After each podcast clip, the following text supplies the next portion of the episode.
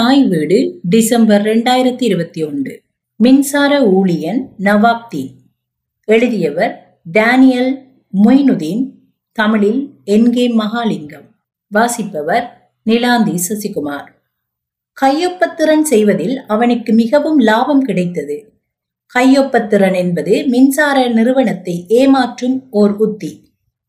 Metre சுற்றுவதை மெதுவாக சுழலச் செய்யும் முறை. அதை அவன் தந்திரமாக செய்து வந்தான்.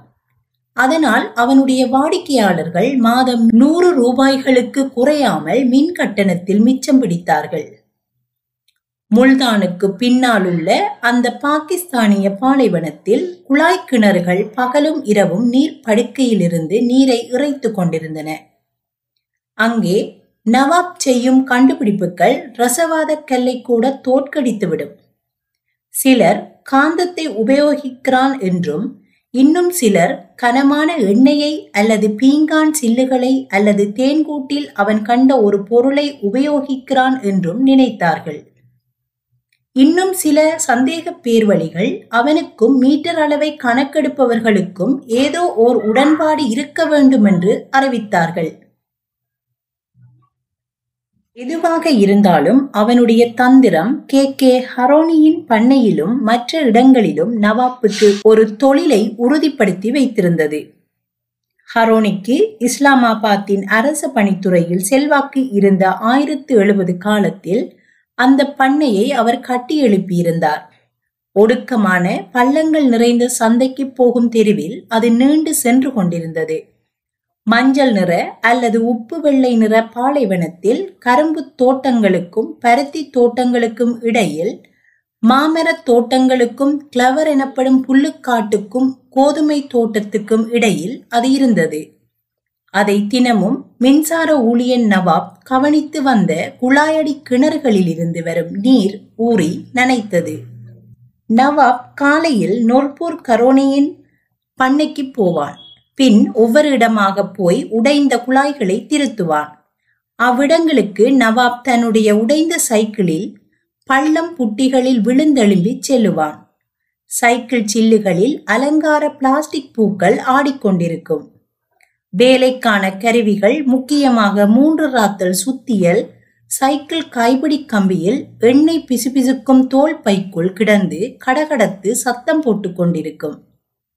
பண்ணை தொழிலாளிகளும் மேலாளரும் ஆலமரங்களின் நிழலில் நிற்பார்கள். அந்த ஆலமரங்கள் ஆழ்கிணறுகள் ஒவ்வொன்றையும் நிழல் கொடுத்து பாதுகாப்பதற்காக பல்லாண்டுகளுக்கு முன் நடப்பட்டவை. தேநீர் வேண்டாம், தேநீர் வேண்டாம் என்று நவாப் ஆவி பறக்கும் தேநீர் கோப்பையை வேண்டாம் என்று கையசைத்து சொன்னான்.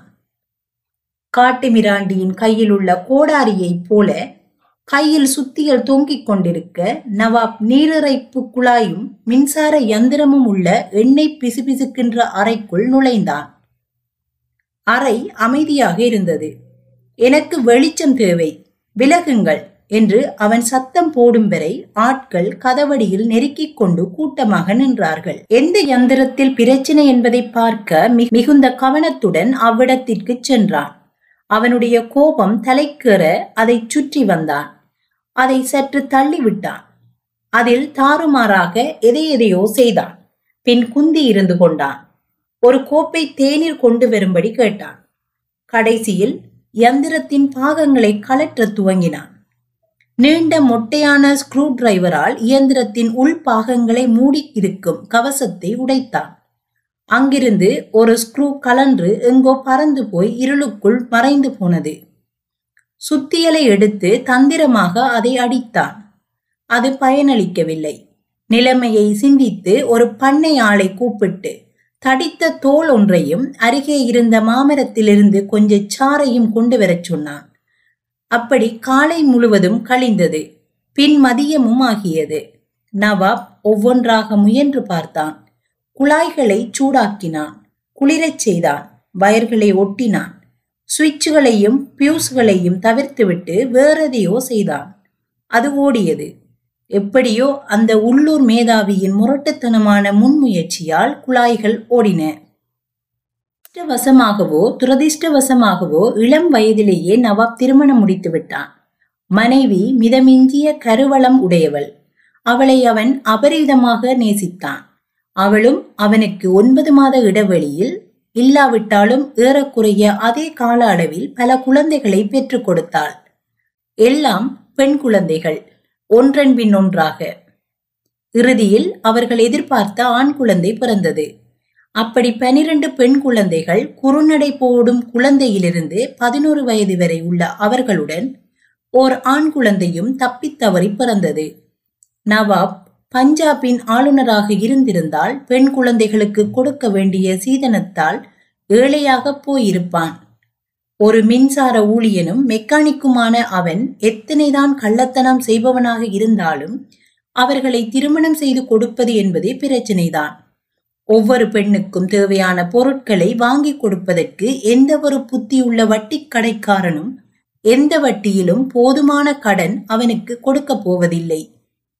கட்டில், அலுமாரி, ரங்குப்பெட்டி, மின்விசிறி, சட்டிகள், பானைகள், மாப்பிள்ளைக்கு 6 சோடி ஆடைகள், மணப்பெண்ணுக்கு 6 சோடி உடுப்புகள், சிலவேளை ஒரு தொலைக்காட்சி பெட்டி, அப்படி. வேறொரு ஆளாக இருந்திருந்தால் ஒன்றும் செய்ய இயலாமல் தன் கைகளை விரித்திருப்பான். நவாப்தீன் அப்படியானவன் அல்ல. அவனுடைய பெண் குழந்தைகள் அவனுடைய மேதமையை மேலும் ஊக்கப்படுத்தின. ஒவ்வொரு நாள் காலையிலும் யுத்தத்திற்கு போகும் வீரனைப் போல தன் முகத்தை கண்ணாடியில் பார்த்து திருப்தி அடைவான். தன் வருமானத்திற்கான வழிகளை பெருக்க வேண்டும் என்பது அவனுக்கு தெரியும். குழாய்க்கிணறுகளை பராமரிப்பதற்கு கே ஹரோனியிடமிருந்து தனக்கு கிடைக்கும் சம்பளம் எதற்கும் போதாது என்பதும் அவனுக்கு தெரியும். அதனால் அவனே கழித்துவிட்ட ஒரு மின்சார மோட்டாருடன் ஓர் அறை கொண்ட மா அரைக்கும் ஆலை ஒன்றை நிர்மாணித்தான். தன் பண்ணை முதலாளியின் வயல்கள் ஒன்றின் ஓரத்தில் மீன் வளர்ப்பிலும் ஈடுபட்டான். உடைந்த வானொலி பெட்டிகளை வாங்கி வந்து சரி பண்ணி திரும்ப விற்றான். எவராவது உடைந்த கடிகாரங்களை கூட சரி பண்ண கேட்டால் அதை செய்வதற்கும் அவன் தயங்கவில்லை. அந்த வேலையை அவன் மிகவும் மோசமாக செய்தபடியால் வாடிக்கையாளர் அவனை பாராட்டுவதிலும் பார்க்க கூடுதலாக திட்டினார்கள். ஏனென்றால் சரி பண்ணுவதற்காக பாகம் பாகமாக அவன் பிரித்து போட்டு ஒன்றாக்கிய எந்த கடிகாரமும் திரும்ப ஓடவே இல்லை. கே ஹரோனி அதிகமாக லாகூரில் தான் வசித்தார். மிக அருமையாகவே தன் பண்ணைகளை பார்க்க வருவார். எப்பவாவது அந்த பெரியவர் பண்ணைகளை பார்வையிட வரும்போது பழைய பண்ணை வீட்டில் தான் தங்குவார். நவாப் இரவும் பகலும் அவருடைய கதவடியில் நிற்பான். அந்த கதவடியிலிருந்து புராதன கால ஆலமரங்கள் நிற்கும் சுவருள்ள சோலைக்கு அந்த வழி செல்லும். அதில் தான் வேலைக்காரர்கள் இருக்கும் இடமும் இருக்கிறது. அங்கேதான் பழைய பண்ணை வீடும் இருந்தது.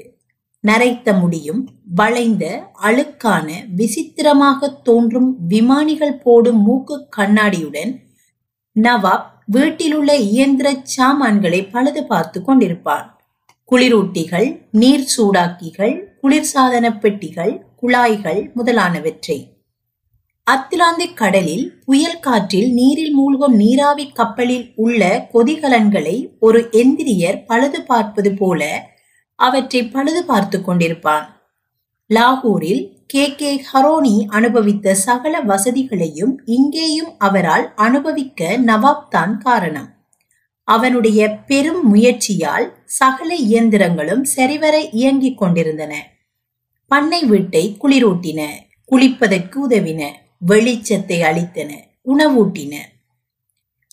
அவனுடைய அருமையை ஹரோனி நன்றாக அறிந்திருந்தார்.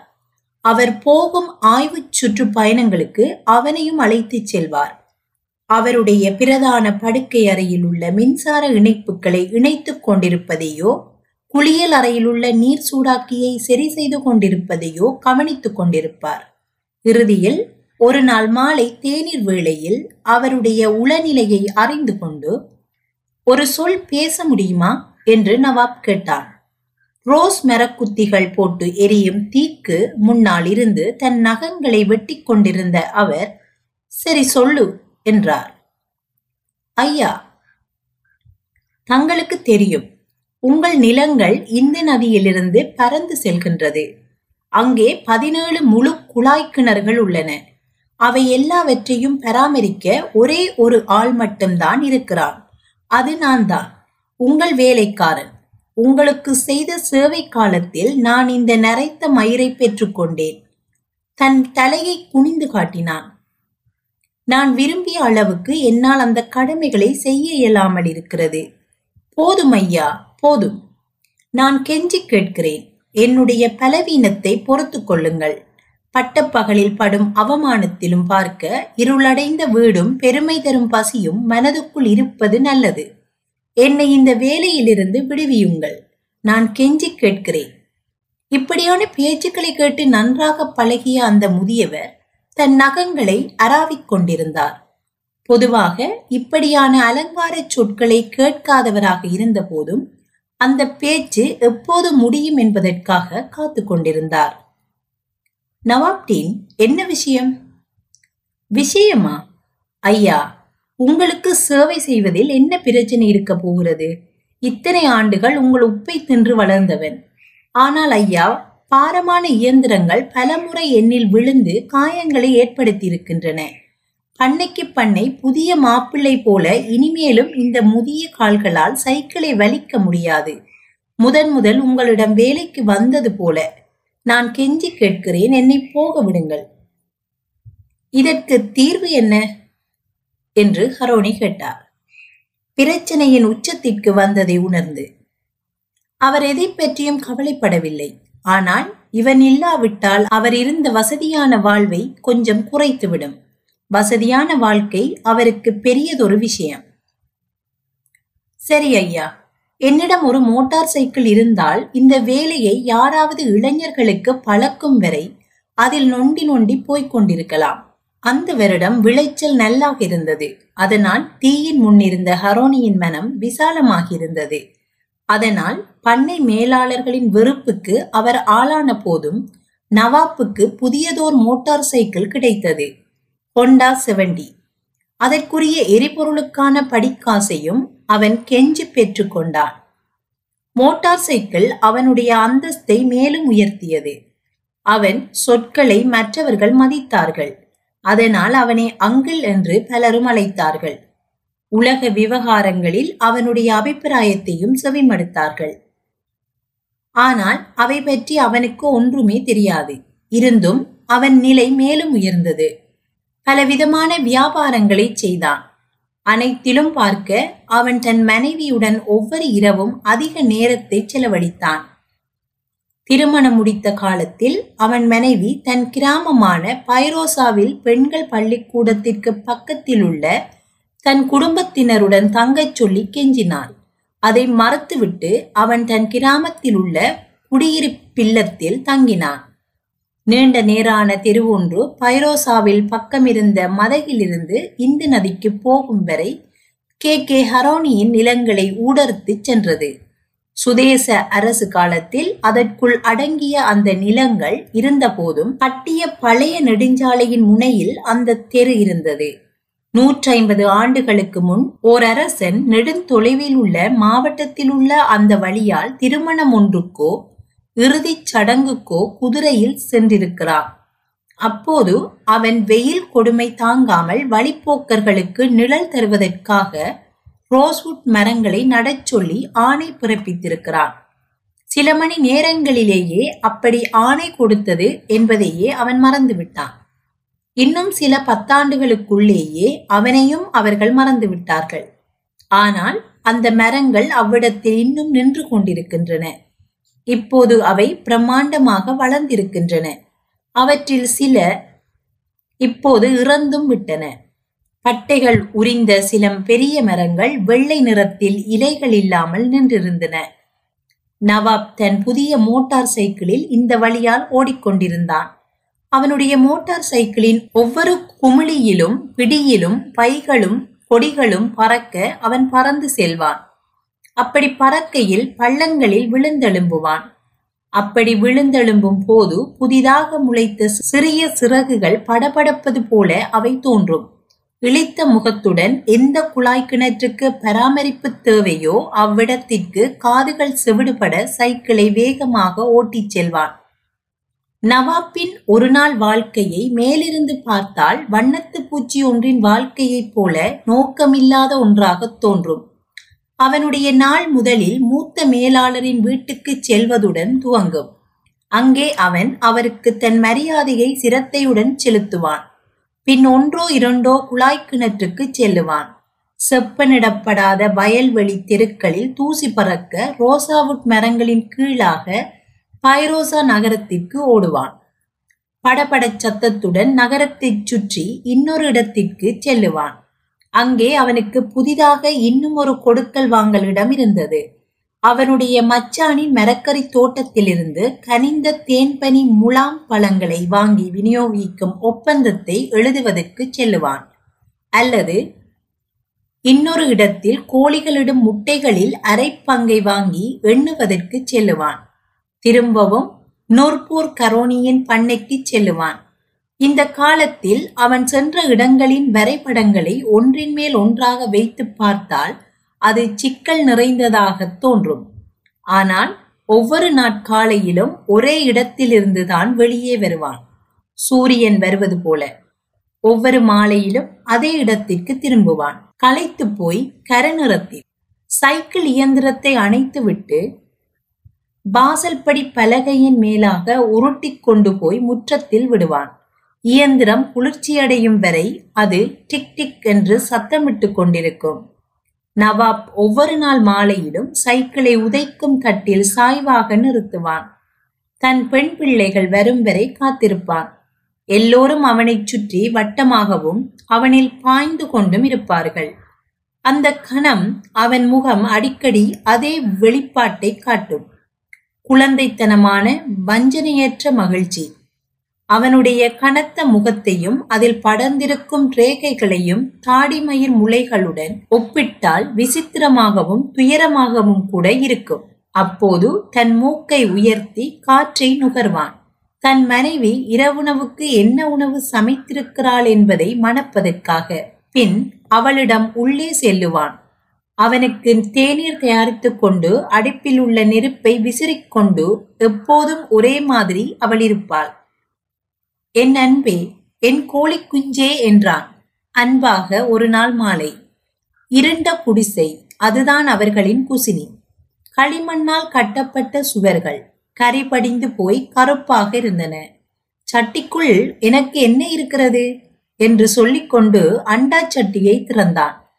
அதை அடுப்பிலிருந்து வெளியே எடுத்து களிமண் தரையில் அவள் வைத்திருந்தாள். கேத்திலை அடுப்பில் வைத்திருந்தாள். அண்டா சட்டிக்குள் மர அகப்பையை வைத்து துளாவ துவங்கினான்.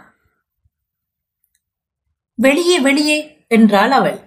அகப்பையை எடுத்து கரைக்குள் அதை ஓட்டி அதில் கரையை சிறிதாக எடுத்து அவனுக்கு ருசிக்க கொடுத்தாள். ஒரு சிறுவன் மருந்தை வாங்குவது போல பணிவுடன் தன் வாயை திறந்து அதை வாங்கி கொண்டான். மனைவி 13 குழந்தைகளை பெற்ற போதிலும் இன்னும் பலமான வசீகரமான உடல் அமைப்புடன் இருந்தாள். அவளுடைய முதுகெலும்பு போட்டிருந்த இறுக்கமான உட்சட்டையால் வெளியே தெரிந்தது. ஆண்களின் முகத்தை போன்ற அவளுடைய நீண்ட முகத்தின் தோல் இன்னும் ஒளி வீசியது. கனிவான காவி நிறத்தை அந்த தோலுக்கு அது அளித்தது. நரைக்க துவங்கியிருக்கும் நீண்ட தலைமுடியை ஒற்றை பின்னலாக பின்னி இடுப்பு வரை தொங்கவிட்டிருந்தாள், கிராமத்தில் உள்ள இளம் பெண்களைப் போல.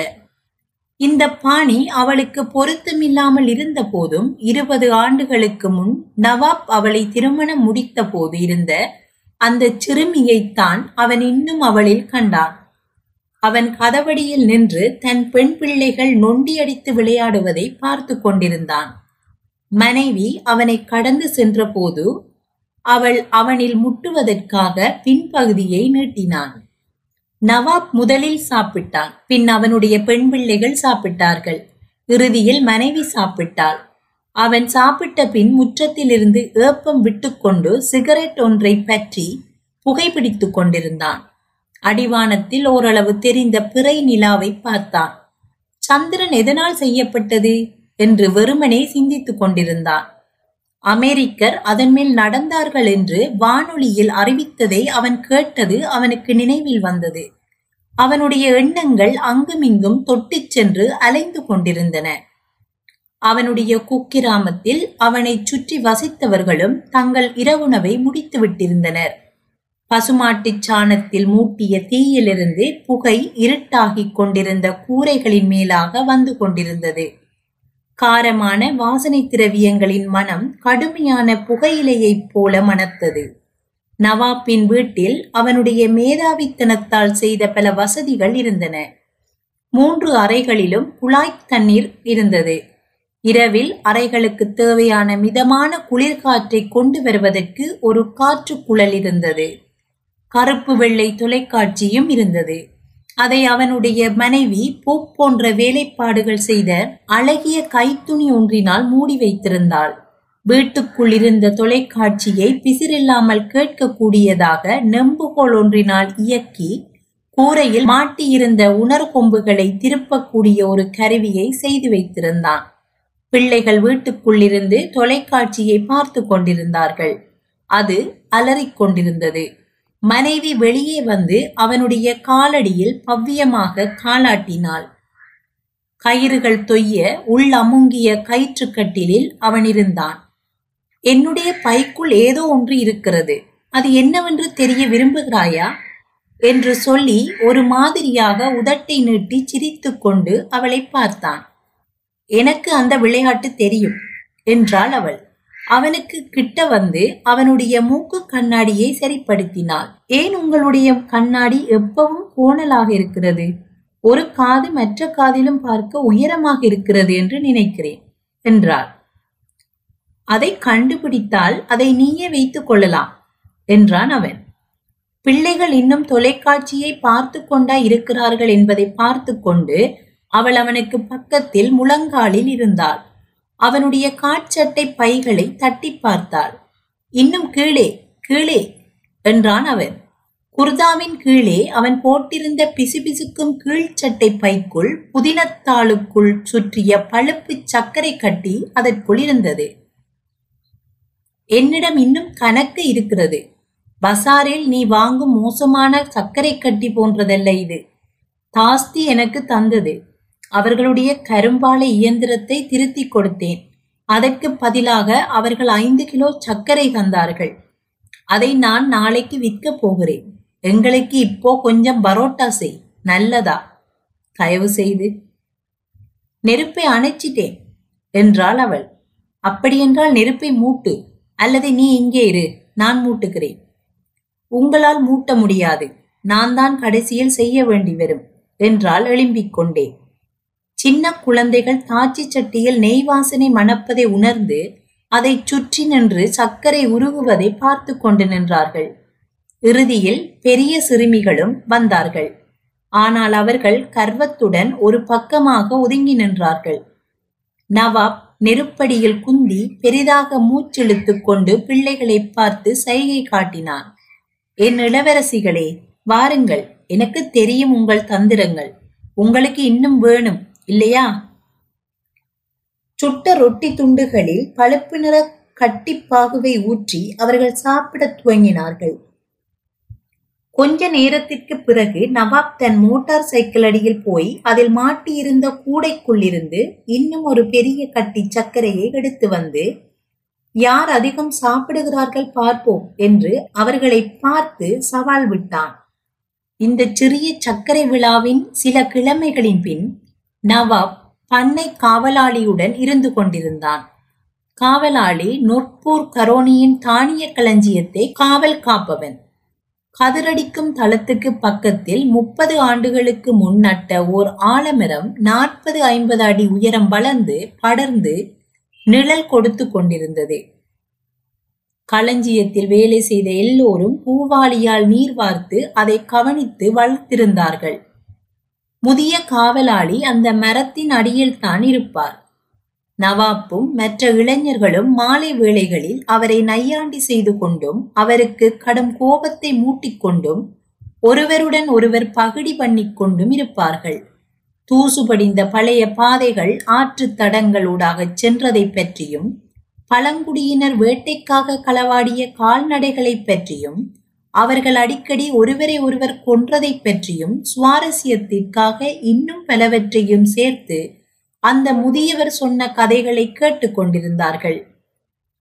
ஏற்கனவே கோடை காலம் வந்திருந்த போதிலும் காவலாளி தன் கால்களை சூடாக்குவதற்காகவும் அந்த இளைஞர்கள் கூட்டம் சுற்றி வர இருப்பதற்காகவும் ஒரு மைய இடத்தையும் அவ்விடத்தில் வைத்திருந்தார்.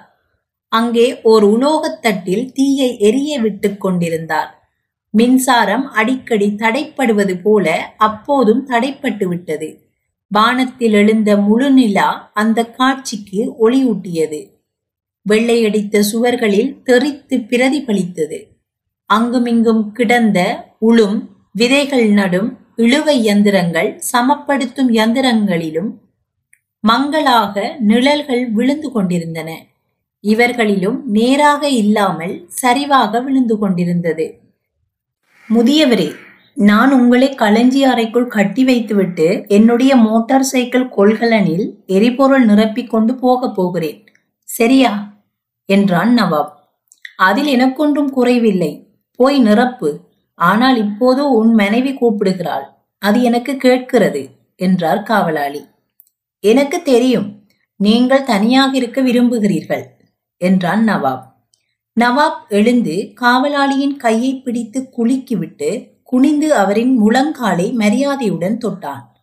நிலப்பிரபுத்துவ கே.கே. ஹரோனியை மரியாதையுடன் தொடுவது போல. கடந்த 10 ஆண்டுகளாக காவலாளியை அப்படி தொடுவதை பலர் பகுடியாக்கி இருக்கிறார்கள். அதிலிருந்த பகுடி இப்போது மறைந்து விட்டது. கவனமாக இரு மகனே என்று காவலாளி சொன்னார், தன் மூங்கில் தடியை ஊன்றி பிடித்து கொண்டு. தடியின் நுனியில் எஃகு வளையம் போடப்பட்டிருந்தது. நவாப் மோட்டார் சைக்கிளை கிளப்பும் மிதிகோலில் ஏறி விளக்கை எளிதாக முடுக்கி கதிரடிக்கும் தளவாசலால் 1/4 மைல் தூரம் ஓடி பண்ணையை கடந்து தெருவுக்கு சென்றான். உடல் குளிர்ச்சியை உணர்ந்தது. அதை விரும்பவே செய்தான். ஏனெனில் அவனுடைய வீட்டறை இரவில் சூட்டில் கொதிக்கும். களவெடுத்த மின்சாரத்தில் 2 கம்பிகள் போட்ட சூடேற்றி இரவும் பகலும் வேலை செய்யும். கோடைகாலம் வந்த பின்னரும் குடும்பம் மிகையான வெதுவெதுப்பில் ஆடம்பரத்தில் திளைக்கும். இருளடைந்த பிரதான தெருவில் மோட்டார் சைக்கிளை திருப்பி வேகமாகச் சென்றான். பலவீனமான முகப்பு விளக்கு காட்டிய வெளிச்சத்திலும் பார்க்க அதிக வேகத்தில் சென்றான். தடைகள் எதிர்வினை ஆற்றுவதற்கு முன்னரே தோன்றிவிடுகின்றன. அசையும் விளக்கு சுடரில் ஓட்டப்பந்தயத்தில் ஓடுவது போல போய்கொண்டிருந்தான். இருட்டில் அந்த பூச்சிகள் தவ்வி செல்லும் போது தெருவில் குந்தியிருக்கும் இரவு பறவைகள் அவற்றை வேட்டையாடும். அவை சில வேளை சைக்கிளின் அடியிலும் விழுந்துவிடும். குன்றிலும் குழியிலும் விழுந்தெழும்பும் சைக்கிளை இறுக்கி பிடித்து கொண்டு தண்டில் எழுந்து நின்றான். ஆனால் அதில் வேகமாக செல்வதையும் விரும்பினான். பள்ளத்தில் உள்ள கரும்பு வயல்களில் தாராளமாக நீர் பாய்ந்து கொண்டிருந்தது. மூடுபனி எழுந்திருந்தது. குளிர்காற்று அவனை சுற்றி வீசியது. வாய்க்கால் பக்கத்தில் உள்ள சிறிய தெருவில் சைக்கிளை திருப்பினான். அங்கே உள்ள மதிலடியில் நீர் பாய்ந்து செல்லும் சத்தத்தை கேட்டான். வாய்க்கால் பக்கத்திலிருந்து ஒருத்தன் வெளியே வந்து நவாப்பை சைக்கிளை நிறுத்தும்படி கை காட்டினான். சகோதரனே, என்னை கொண்டு போய் நகரத்துக்குள் விடு, எனக்கு அங்கொரு வேலை இருக்கிறது, போக பிந்தி விட்டது என்று யந்திரத்தின் படபட சத்தத்திற்கு மேலாக உரத்தி சொன்னான். இந்த பின்னிரவு நேரத்தில் விசித்திரமான வேலை என்ன இருக்கும் என்று நவாப் யோசித்தான். சைக்கிளின் பின்விளக்கு சிவப்பு ஒளி அவ்விடத்தை சுற்றி விழுந்தது. அவ்விடம் குடிமனைகளிலிருந்து மிகவும் தூரத்தில் இருந்தது. தாஸ்திய கிராமம் தெருவுக்கு பக்கத்தில் 1 மைலுக்கு அப்பால் இருந்தது. அதற்கு முன் ஒன்றுமே இல்லை. நவாப் அவன் முகத்தை கூர்ந்து பார்த்தான். எங்கிருந்து வருகிறாய் என்று நவாப் கேட்டான். அவனை நவாப் நேராக பார்த்தான். விரைத்த ஆனால் தைரியத்தை இழக்காத முகம். காஸ்மோர். கடந்த 1 மணி நேரமாக காத்திருக்கிறேன். நீதான் முதல் வந்த மனிதன். நாள் முழுவதும் நடந்து வந்திருக்கிறேன். காஸ்மோராவா என்று நவாப் நினைத்தான். ஆற்றுக்கு அந்த பக்கம் இருக்கும் வறுமையான கிராமம் அது. அவ்விடமிருந்து இனக்குழுக்கள் ஒவ்வொரு ஆண்டும் நோர்போர் கரோனியின் பண்ணையிலும் அருகிலுள்ள இடங்களிலும் மாம்பழம் பறிக்க வருவார்கள். அவர்களுக்கு கிடைக்கும் வருமானம் மிக மிக குறைவு. அறுவடைகள் முடிந்த பின் அவர்களை அனுப்பி விடுவார்கள். இறுதியில் பருவகாலம் முடிந்த பின் அவர்கள் சாதாரண விருந்தொன்றை கொடுப்பார்கள். ஒவ்வொருவரும் ஒரு சிறு தொகை போட்டு ஒரு எருமை மாடு வாங்குவார்கள். நவாப்பும் அதில் பலமுறை பங்கு பெற்றிருக்கிறார். அங்குமிங்கும் கிடந்த ஒரு சில இறைச்சி துண்டுகளை உப்பு சுவையுடைய சோற்றுடன் சாப்பிட்டது நினைவிருக்கிறது. அப்படி கலந்து கொண்டது அவர்களுக்கு அது ஒரு கௌரவம். அவர்களும் அவனை மரியாதையுடன் நடத்தினார்கள். அவனை பார்த்து இழித்த பின் பின்னால் இருந்த ஆசனத்தில் இருக்கச் சொல்லி முகவாயால் காட்டினான். சரி சரி பின்னால் ஏறு என்றான். அவனை பின்னால் ஏற்றிய பின் அந்த பாரத்திற்கேற்ப மோட்டார் சைக்கிளை சமன்படுத்தி கொண்டான். ஆனால் மேடும் பள்ளமும் நிறைந்த வாய்க்கால் வழியாக தெருவில் மோட்டார் சைக்கிளை ஓட்டுவது சிரமமாக இருந்தது. இருந்தும் ரோஸ்வுட் மரங்கள் ஊடாக அவன் ஓடிக்கொண்டிருந்தான். மதகிலிருந்து அரை மைல் தூரம் போன பின் அந்த ஆள் நிறுத்து என்று நவாப்பின் காதுக்குள் கத்தினான். என்ன பிரச்சனை என்று நவாப் கேட்டான். வீசும் காற்றில் அவன் சொன்னது என்னவென்று அவனுக்கு விளங்கவில்லை. அப்போது நவாப்பின் விலா எலும்பில் அவன் கடினமான ஒன்றால் குத்தினான். நான் ஒரு துவக்கு வைத்திருக்கிறேன், உன்னை சுடுவேன். நவாப் பீதியடைந்து போய் சைக்கிள் சறுக்க அதை நிறுத்திவிட்டு ஒரு பக்கம் பாய்ந்தான். பின் சைக்கிளை தள்ளிவிட்டான். கள்ளனை ஒரு பக்கம் நிலத்தில் தள்ளிவிட்டு அதுவும் சாய்ந்தது. காப்பரேட்டர் மிதவை திறந்து தூங்கியது. யந்திரம் ஒரு நிமிஷம் ஓடியது. யந்திரம் விடவெடுத்து நிற்கும் வரை அதன் சில்லுகள் குலுங்கின. தலைவிளக்கும் நின்றது. என்ன செய்கிறாய் என்று நவாப் உளறினான். நீ பின்னால் போகவிட்டால் நான் உன்னை சுடுவேன் என்றான் கள்ளன் ஒரு முழங்காலில் எழுந்து. நவாப்பை நோக்கி துவக்கை நீட்டினான். மோட்டார் சைக்கிளின் அருகில் கடும் இருட்டில் இருவரின் உருவங்களும் தெளிவற்று தெரிந்தன.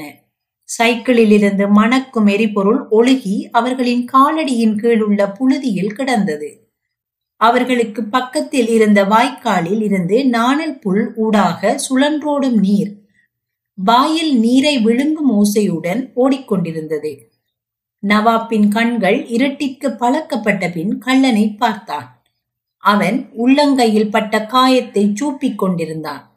மற்ற கையில் துவக்கை வைத்திருந்தான். கள்ளன் சைக்கிளை தூக்கப் போக நவாப் அவனை நோக்கி ஓரடி வைத்தான். வராதே, உன்னை சுடுவேன் என்று சொன்னேன் அல்லவா என்றான் கள்ளன். நவாப் தன் இரு கைகளையும் சேர்த்து அவனை கும்பிட்டான். உன்னை கெஞ்சி கேட்கிறேன், எனக்கு சின்னஞ்சிறு சிறுமிகள் இருக்கிறார்கள், 13 குழந்தைகள், 13 பேர். சத்தியமாக உனக்கு நான் உதவி செய்ய முயன்றேன். உன்னை பைரோசாவிற்கு ஓட்டிச் செல்கிறேன். இதை பற்றி ஒருவருக்கும் சொல்ல மாட்டேன். சைக்கிளை எடுக்காதே, அதுதான் எனக்கு தினமும் உணவு கொடுக்கிறது. நானும் உன்னைப் போல ஒரு மனிதன்தான், உன்னைப் போல ஒரு ஏழை. வாயை மூடு. எதையும் யோசிக்காமல் கண்களில் தந்திரம் மின்ன துவக்கை பறிப்பதற்காக அதை நோக்கி பாய்ந்தான். முடியவில்லை. ஒரு கணம் இருவரும் கட்டி புரண்டார்கள். கள்ளன் தன்னை விடுவித்துக் கொண்டு ஒரு அடி பின் சென்று நவாப்பை சுட்டான். நவாப் 2 கைகளாலும் கவட்டை பிடித்து கொண்டு நிலத்தில் விழுந்தான். கள்ளன் எந்த காரணமுமின்றி தன்னை அரைந்து விட்டதைப் போல ஆச்சரியமும் அதிர்ச்சியும் அடைந்தான் நவாப். கள்ளன் சைக்கிளை இழுத்து கொண்டு போய் அதன் மேல் கால்களை போட்டு ஏறினான். அதை ஓட்ட முயன்றான். மேலும் கீழும் உதைத்தான். தன் முழு பாரத்தையும் கூட்டி ஏறி தண்டை மிதித்தான். யந்திரம் சத்தமிட்டு சுழன்றது. ஓடவில்லை. எரிபொருள் பெருக்கெடுத்தது. அவன் முடுக்கியை பிடித்திருந்ததால் அது நிலைமையை மேலும் மோசமாக்கியது. சூட்டின் சத்தத்தை கேட்டு டாஸ்தியன் கிராமத்தில் உள்ள நாய்கள் குறைக்க துவங்கின. காற்றில் அந்த சத்தம் இடைக்கிடை கேட்டது. நிலத்தில் கிடந்த நவாப் கள்ளன் தன்னை கொன்றுவிட்டான் என்றே நினைத்தான். ரோஸ்வுட் மரங்களின் கிளைகள் ஊடாக தெரிந்தது நிலா வெளிச்சம். அதனூடாக வெளிரிப்போன ஆகாயம் கிண்ணம் ஒன்றினுள்ளே தண்ணீர் முன்னும் பின்னும் அசைவது போல தெரிந்தது. ஒரு கால் உடலின் கீழ் மடிய நவாப் விழுந்திருந்தான். அதை இப்போதும் நிமிர்த்தினான். காயத்தில் கையை தொட்டு வெளியே எடுத்த போது கையில் ரத்தம் ஓடியது. ஓ கடவுளே, ஓ அம்மா, ஓ கடவுளே என்று சொல்லி அணுகினான். பெரிதாக சத்தமிட்டு அல்ல, ஒரு வகையான பாட்டு பாடுவது போல. கள்ளனை பார்த்தான். அவனுடைய முதுகுப்புறம் இவன் பக்கம் திரும்பி இருந்தது. தாக்கப்படுவதற்கு வசதியாக 6 அடி கப்பால். சைக்கிளை ஓட்டுவதற்காக மேலும் கீழும் ஓட்டும் கியரை வெறித்தனமாக உதைத்து கொண்டிருந்தான் கள்ளன். தன் சைக்கிளை அவன் எடுத்துக்கொண்டு போவதற்கு நவாப் விடப்போவதில்லை. சைக்கிள் அவனுடைய அரிய பொருள், அவனுடைய சுதந்திரம். திரும்பவும் எழும்பினான். முன்னோக்கி தடுமாறினான். காயம்பட்ட கால் தடுமாற முன்னால் விழுந்தான். சைக்கிளின் பின் தாங்கியில் நெற்றி மோதியது. கள்ளன் ஆசனத்திலிருந்து திரும்பி பார்த்தான். துவக்கை கை நீட்டும் அளவில் வைத்துக் கொண்டு 5 தரம் சுட்டான். 1, 2, 3, 4, 5. நவாப் கள்ளனுடைய முகத்தை பார்த்து கொண்டிருந்தான், நம்ப முடியாமல். துவக்கின் வாயிலிருந்து தொடராக வெளிவரும் தீச்சுடரை பார்த்தான். கள்ளன் ஒருபோதுமே துவக்கை பாவித்திருக்கவில்லை. என்பது தெரிந்தது. அதை ஒருவனிடம் களவாக வாங்கிய போது ஒரு குண்டை மட்டும் சுட்டு பார்த்திருக்கிறான். நெஞ்சு பகுதியிலோ தலையிலோ குறிபார்த்து அவனால் சுட இயலவில்லை. அதனால் அவன் கவட்டிலும் கால்களிலும் குறிபார்த்து சுட்டான். கடைசி 2 குண்டுகளும் பெரிதாக குறிதவறி தெருப்புழுதியை கிளப்பி கொண்டு தூர விழுந்தன. அப்போது டாஸ்தியன் கிராமத்திலிருந்து தெருவில் ஒரு தீவட்டி ஆடிக்கொண்டு வேகமாக வந்தது. சைக்கிளை வீசிவிட்டு வயலுக்கு அருகில் இருந்த நாணல் புல்லுக்கூடாக கள்ளன் ஓடினான். அசைவதற்கு விரும்பாமல் நவாப் தெருவில் கிடந்தான். குண்டுகள் முதலில் அவனில் பாய்ந்த போது பூச்சி கொட்டுவது போலத்தான் இருந்தது. இப்போது வலி பெரிதாக கூடியது. காட்சட்டையில் இரத்தத்தை சூடாக உணர்ந்தான். எல்லாம் மிகவும் அமைதியானது போல தோன்றியது. தூரத்தை நாய்கள் குறைத்து கொண்டே இருந்தன. அவனை சுற்றி எண்ணிக்கையில்லாத சில்வண்டுகள் ரீங்கரித்து மென்மையான ஒரு சத்தமாக மாறியது. வாய்க்காலுக்கு எதிர்ப்புறம் இருந்த மாமரத் தோட்டத்தில் சில காகங்கள் கத்து துவங்கின. இரவில் அவை ஏன் கத்துகின்றன என்று அவன் ஆச்சரியப்பட்டான். காக கூடியிருக்கும் மரத்தில் பாம்பொன்று ஏறிவிட்டதாக இருக்கலாம். கோடை காலத்தில் இந்த நதி பெருக்கெடுத்து வந்ததில் பிடித்த புது மீன்கள் இப்போது சந்தைக்கு வந்திருக்கலாம். அதை இரவுணவுக்காக அவன் வாங்குவதற்கு இருந்தான். குறைந்தது அடுத்த நாளைக்காவது வாங்கலாம் என்று நினைத்தான். வலி மோசமாகிக் கொண்டிருந்த போது பொரித்த மீனின் மனத்தை நினைத்து கொண்டிருந்தான். கிராமத்திலிருந்து 2 பேர் ஓடி வந்தார்கள். ஒருத்தன் மற்றவனிலும் பார்க்க மிக மிக இளையவன். இருவரும் மேலுடுப்பு போடாமல் வெறும் மேலுடன் இருந்தனர். மூத்தவனுக்கு பானை வயிறு. பழைய ஒற்றை குழல் துப்பாக்கி ஒன்றை அவன் வைத்திருந்தான்.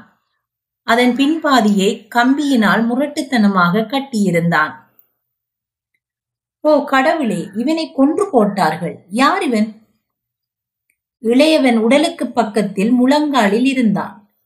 ஓ, இது நவாப், மின்சார ஊழியன், நொற்பூர் கரோனிக்கு வேலை செய்பவன் என்றான். நான் சாகவில்லை என்றான் நவாப் உறுதியாக, தலையை தூக்காமல். அவனுக்கு அவர்களை தெரியும். அவர்கள் தகப்பனும் மகனும். மகனுடைய திருமணத்திற்கு நவாப் தான் ஒளி பொருத்துவதை ஒழுங்கு செய்தான். அந்த வேசை மகன் அந்த நாணல் புல்லுக்கிடையில் இருக்கிறான் என்றான் நவாப். முதியவர் முன்னால் போய் நாணல் புல்லின் மைய பகுதியை குறிவைத்து சுட்டார். திரும்பவும் குண்டொன்றை போட்டு திரும்பவும் சுட்டார். பச்சை இலை தண்டுகளுக்கிடையில் எதுவுமே அசையவில்லை. தண்டுகள் தலைக்கு மேலாக வளர்ந்திருந்தன. அதன் தலையில் புல் விதைகள் உள்ள காம்புகள் இருந்தன. அவன் போய்விட்டான் என்றான் இளையவன். நவாப்பின் அருகில் இருந்து அவன் கையை பிடித்து கொண்டிருந்தான். தோளில் துவக்கை பிடித்தபடி முதியவர் கவனமாக முன்னேறி சென்றார். ஏதோ அசைந்தது. அதை நோக்கி சுட்டார். கள்ளன் திறந்த வெளியில் குப்புற விழுந்தான். அம்மா, என்னை காப்பாற்றுங்கள் என்று சத்தமிட்டபடி முழங்காலில் எழுந்தான். கைகள் இடுப்பை பிடித்திருந்தன. முதியவர் முன்னே சென்று அவனுடைய முதுகில் துவக்கு பிடியால் திரும்பவும் அடித்தார். பின் துவக்கை எறிந்துவிட்டு அவனுடைய சட்டை கொளரில் பிடித்து தரதரவென்று தெருவுக்கு இழுத்து வந்தார். அவனுடைய சட்டையை தூக்கி பார்த்தார். அவனுடைய வயிற்றில் அரை டசின் குண்டு துகள்கள் துளைத்திருந்தன. கருத்த துளைகளிலிருந்து இரத்தம் வழிந்து கொண்டிருந்தது. கைவிளக்கு வெளிச்சத்தில் அது தெரிந்தது. கள்ளனின் வாயிலிருந்து எச்சில் வடிந்து கொண்டிருந்தது. இளையவன் எழும்பி போய் யந்திரம் இயங்கும் வரை மோட்டார் சைக்கிளை தெருவின் கீழ்ப்பகுதி வரை தள்ளி கொண்டு போனான். கியரை போட்டு மோட்டார் சைக்கிளை ஓட்டினான். ஏதாவது வாகனம் ஒன்றை கொண்டு வரப் போவதாக சத்தமாக சொல்லிக்கொண்டு வேகமாக சென்றான். நவாப் நெளிந்தான். இளையவன் அவசரத்தில் கிளச்சை மாற்றாமல் போவதை கண்டு நவாப் நெளிந்தான். மாமா, உங்களுக்கு ஒரு சிகரெட் தரவா என்றார் அந்த முதியவர் ஒரு பெட்டி சிகரெட்டை நீட்டிக்கொண்டே. நவாப் தன் தலையை முன்னாலும் பின்னாலும் சுழற்றியபடி, சி, என் நிலைமையை பார் என்றான். அமைதியடைந்த பின் மறந்து போன ஏதோ ஒரு எண்ணம் அவனை தொந்தரவு செய்தது. அது முக்கியமானதொரு விஷயம். பின்னால் தான் அது அவன் நினைவுக்கு வந்தது. கள்ளனுடைய சுழல் துப்பாக்கியை கண்டுபிடியுங்கள், அது போலீசுக்கு கொடுக்க தேவைப்படும் என்றான் நவாப். நான் உன்னை விட்டு அகல முடியாது. ஆனால் ஒரு நிமிஷத்திற்கு பிறகு சிகரெட்டை வீசிவிட்டு எழும்பினார். வாய்க்கால் மதகு பகுதி பக்கத்தில் இருந்து ஒரு பிக்கப் ட்ரக்கின் விளக்குகள் தெருவில் வேகமாக மேலும் கீழும் விழுந்தெழும்பி வந்து கொண்டிருந்த போது முதியவர் இன்னும் துப்பாக்கியை தேடிக்கொண்டிருந்தார். தகப்பனும் மகனும் நவாப்பையும் சைக்கிள் கள்ளனையும் தூக்கி ரக்கின் பின்பக்கத்தில் ஏற்றினார்கள். ரக்கை ஓட்டுபவன் எல்லாவற்றையும் சந்தேகத்துடன் பார்த்து கொண்டிருந்தான். மருந்தாளர் மட்டுமே நடத்தும் பைரோசாவில் உள்ள ஒரு தனியார் மருத்துவமனைக்கு அவர்களை ஓட்டிச் சென்றார்கள். மருந்தாளராக இருந்தாலும் அவருக்கு வாடிக்கையாளர்கள் பலர் இருந்தார்கள். உடனடியாகவும் உறுதியாகவும் முடிவெடுக்கும் அவனுடைய முறையாலும் ஒரு சில மருந்துகளை மட்டுமே கொடுத்து பலவிதமான நோய்களையும் வெற்றிகரமாக குணமாக வெற்றி பெற்றதாலும் அவனுக்கு பல வாடிக்கையாளர்கள் இருந்தார்கள். தொற்று நீக்கிகளாலும் உடலில் இருந்து சுரக்கும் திரவங்களினாலும் மருத்துவமனையிலிருந்து இனிமையானதொரு மனம் வந்து கொண்டிருந்தது. ஒரு அறையில் 4 கட்டில்கள் போடப்பட்டிருந்தன. அறையில் குழல் விளக்கொன்று மங்களாக எரிந்து கொண்டிருந்தது. தகப்பனும் மகனும் நவாப்பை உள்ளே தூக்கி கொண்டு போனார்கள். அங்கிருந்த கட்டில்களில் கசங்கி கிடந்த துணிகளில் இரத்த துளி இருந்ததை நவாப் பார்த்தான். துருப்பிடித்த பழைய கரை அது. மருத்துவமனையின் மேல் பகுதியில் வசித்த மருந்தாளன் வீட்டுக்கு போட்டிருந்த உடுப்புடனும் பனியனுடனும் கீழே வந்தான். தூக்கத்தில் இருந்தவனை தொந்தரவு செய்ததற்காக சிறிதும் கவலைப்படாதவன் போல அவன் தோன்றினான். அவர்களே அந்த 2 கட்டில்களிலும் போடுங்கள் என்றான் மருந்தாளன். அஸ்ஸலாமு அலைக்கும் டாக்டர் சாஹிப் என்றான் நவாப். வேறெங்கோ இருக்கும் ஒருவனிடம் கதைப்பது போல அவன் அதை உணர்ந்தான். மருந்தாளன் மிகவும் கடுமையானவனாகவும் முக்கியமானவனாகவும் தன்னை காட்டிக்கொண்டான். நவாப் அவனுடன் மரியாதையாக கதைத்தான். என்ன நடந்தது நவாப்? அவன் என்னுடைய மோட்டார் சைக்கிளை பறிக்க முயன்றான். நான் விடவில்லை. மருந்தாளன் நவாப்பின் சல்வாரை இழுத்தெடுத்தான். ஒரு துணியை எடுத்து இரத்தத்தை துடைத்தெடுத்தான். பிறகு முரட்டுத்தனமாக காயம்பட்ட இடத்தை சுற்றி தடவினான். நவாப் வலியால் கட்டிலின் ஓரப்பக்க பகுதிகளை இறுக்கி பிடித்து கொண்டான். கூச்சலிடாமல் இருப்பதற்கு தன்னை திடமாக்கி கொண்டான். நீ பிழைத்து விடுவாய், நீ அதிர்ஷ்டக்காரன், குண்டுகள் கீழ்ப்பகுதிக்குத்தான் சென்றிருக்கின்றன என்றான் மருந்தாளன். அவை தாக்கியுள்ளனவா? மருந்தாளன் காயங்களை துணியால் ஒற்றினான். அப்படி ஒன்றுமில்லை, இறைவனுக்கு நன்றி. கள்ளனுடைய நுரையீரலை குண்டு தாக்கி இருக்க வேண்டும். காரணம், அவன் இரத்தம் கக்கி கொண்டிருந்தான். அவனை காவல் நிலையத்திற்கு கொண்டு போக வேண்டிய அவசியமில்லை, அவன் இறந்து போவான் என்றான் மருந்தாளன். தயவு செய்து இரக்கம் காட்டுங்கள், என்னை காப்பாற்றுங்கள், நானும் ஒரு மனிதன் தானே என்று கள்ளன் கெஞ்சினான். மருந்தாளன் பக்கத்தில் இருந்த அலுவலகத்திற்கு சென்று மருந்துகளின் பெயர்களை ஒரு குறிப்பு தாளில் எழுதினான். கிராமத்தவரின் மகனிடம் கொடுத்து அடுத்த வீதியில் இருக்கும் மருந்தளிப்பவனிடம் அனுப்பினான். மருந்தளிப்பவனை எழுப்பி, இந்த மருந்துகள் மின்சார தொழிலாளி நவாப்தீனுக்கு என்று சொல், இதற்குரிய பணத்தை அவனுக்கு கிடைக்க செய்வேன் என்று அவனுக்கு சொல் என்றான் மருந்தாளன். நவாப் கள்ளனை முதன் முதலாக நன்றாக பார்த்தான். அவனுடைய தலையணையில் இரத்தம் சிந்தி கிடந்தது. மூக்கை உறிஞ்சு கொண்டிருந்தான். மூக்கை சீறி வீச வேண்டும் என்பது போல அவனுடைய மிகவும் நீண்ட மெலிந்த கழுத்து தோளில் தொங்கிக் கொண்டிருந்தது. கழுத்திலிருந்து வெளியே வந்தது போல நவாப் நினைத்ததிலும் பார்க்க அவன் வயது போனவனாக இருந்தான். அவன் ஒரு சிறுவன் அல்ல. கருத்த மேனி, குளிவிழுந்த கண்கள், வெளித்தள்ளிய புகைப்பிடிப்பவர்களின் மஞ்சள் நிற பற்கள், மூச்செடுப்பதற்காக சிரமப்பட்டு உடம்பை வெட்டி இழுத்த போது அவை வெளியே தெரிந்தன. நான் உனக்கு தவறு செய்து விட்டேன், அது எனக்கு தெரியும். என்னுடைய வாழ்க்கையை பற்றி உனக்கொன்றும் தெரியாது, உன்னுடையதை பற்றி எனக்கொன்றும் தெரியாததை போல. எது என்னை இங்கே கொண்டு வந்தது என்றும் எனக்கு தெரியாது. நீ ஏழையாக இருக்கலாம், ஆனால் நான் உன்னிலும் பார்க்க ஏழை. என்னுடைய அம்மா வயது போனவள், கண் தெரியாதவள், முல்தானின் வெளியே உள்ள சேரியில் வசிக்கிறாள். என்னை குணமாக்கச் சொல், நீ சொல், அவர்கள் செய்வார்கள் என்று கள்ளன் விரைவாகச் சொல்லிவிட்டு அழத் துவங்கினான். விழும் கண்ணீரை துடைக்கவில்லை, அது அவனுடைய கருத்த முகத்தில் கோடுகளை இழுத்தது. நாசமா போ என்று சொல்லிவிட்டு முகத்தை திருப்பிக் கொண்டான் நவாப். உன்னை போன்ற மனிதர்கள் பாவ மன்னிப்பு கேட்பதில் வல்லவர்கள். ஏதாவது எனக்கு நடந்திருந்தால் என்னுடைய குழந்தைகள் இப்போது வீதிகளில் பிச்சை எடுத்திருப்பார்கள். கள்ளன் கடுமையாக மூச்சிழுத்துக் கொண்டு கிடந்தான். விரல்கள் ஒரு பக்கமாக நடுங்கிக் கொண்டிருந்தன. மருந்தாளன் எங்கோ போய்விட்டது போல தெரிந்தது. நான் செத்து கொண்டிருக்கிறேன் என்று இப்போதுதான் அவர்கள் சொன்னார்கள். நான் செய்ததை மன்னித்துக்கொள். என்னை உதைத்தும் அடித்தும் தான் வளர்த்தார்கள். போதியளவு சாப்பாடும் தரவில்லை. எனக்கென்று ஒரு பொருள் கூட இருந்ததும் இல்லை. நிலமோ வீடோ மனைவியோ பணமோ ஒன்றுமே இருக்கவில்லை. முல்தானில் உள்ள ரயில் நிலையத்தில் தான் நான் பல ஆண்டுகள் கிடந்தேன். என்னுடைய அம்மாவின் ஆசிர்வாதம் உனக்கு உண்டாகட்டும். என்னை நீ ஆசிர்வதி. நீ மன்னிக்காமல் என்னை சாக விடாதே என்று சொல்லிவிட்டு மூக்கை உறிஞ்சினான். அதற்கு மேலாக இருமினான். அதன் பின் விக்கல் எடுக்க துவங்கினான். இப்போது நவாப்புக்கு தொற்றுநோய் கிருமி நாசினி மருந்து கடுமையாக மணத்தது. தரை பளபளப்பாக தெரிந்தது போல இருந்தது. அவனை சுற்றி இருந்த உலகம் விரிவடைந்தது. என்னால் முடியாது, உன்னை மன்னிக்கவே மாட்டேன்.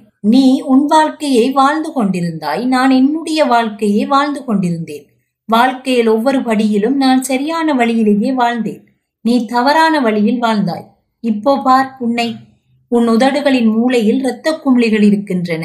இது உனக்கு கிடைத்த தீர்ப்பில்லை என்று நீ நினைக்கிறாயா? என்னுடைய மனைவியும் குழந்தைகளும் அவர்களுடைய வாழ்நாள் முழுவதும் அழுது கொண்டிருந்திருப்பார்களே. நீ அதிர்ஷ்டம் இல்லாத சீட்டு விளையாடுவதற்காகவும் விஷமுள்ள கொஞ்ச கள்ளச்சாராயத்திற்கும் என்னுடைய சைக்கிளை விற்றிருப்பாய். இப்போ இங்கே நீ படுத்திருக்காவிட்டால் ஆற்றோரம் இருக்கும் சூதாட்ட விடுதி ஒன்றில் இருந்திருப்பாய். கள்ளன், தயவு செய், தயவு செய், தயவு செய் என்று ஒவ்வொரு முறையும் மெதுவாகச் சொன்னான். பின் மேற்கூரையை விரைத்து பார்த்தான். அது உண்மையல்ல என்று முணுமுணுத்தான். சில நிமிஷங்களின் பின் கடுமையாக வலிப்பு வந்து குலுங்கிவிட்டு இறந்து போனான். அப்போது அங்கே வந்த மருந்தாளன் நவாப்பின் காயங்களை துப்புரவாக்கினான். கள்ளனுக்கு எந்த உதவியும் செய்யவில்லை. இருந்தும் நவாப்பின் மனம் கள்ளனுடைய சொற்களிலும் இறப்பிலும் சுற்றி சுற்றி வந்தது. பறவை ஒன்று பிரகாசமான பொருள் ஒன்றை கொத்துவதற்காக துள்ளி துள்ளி சுற்றி வருவது போல. பின்பு அதை கொத்தவில்லை. தன் மோட்டார் சைக்கிளை நினைத்தான். அதை காப்பாற்றி விட்டான். அதை காப்பாற்ற கஷ்டப்பட்டதை நினைத்தான். 6 குண்டுகள், 6 நாணயங்கள், 6 வாய்ப்புகள் இருந்தும் ஒன்று கூட அவனை கொல்லவில்லை. மின்சார ஊழியன் நவாப்தீனே.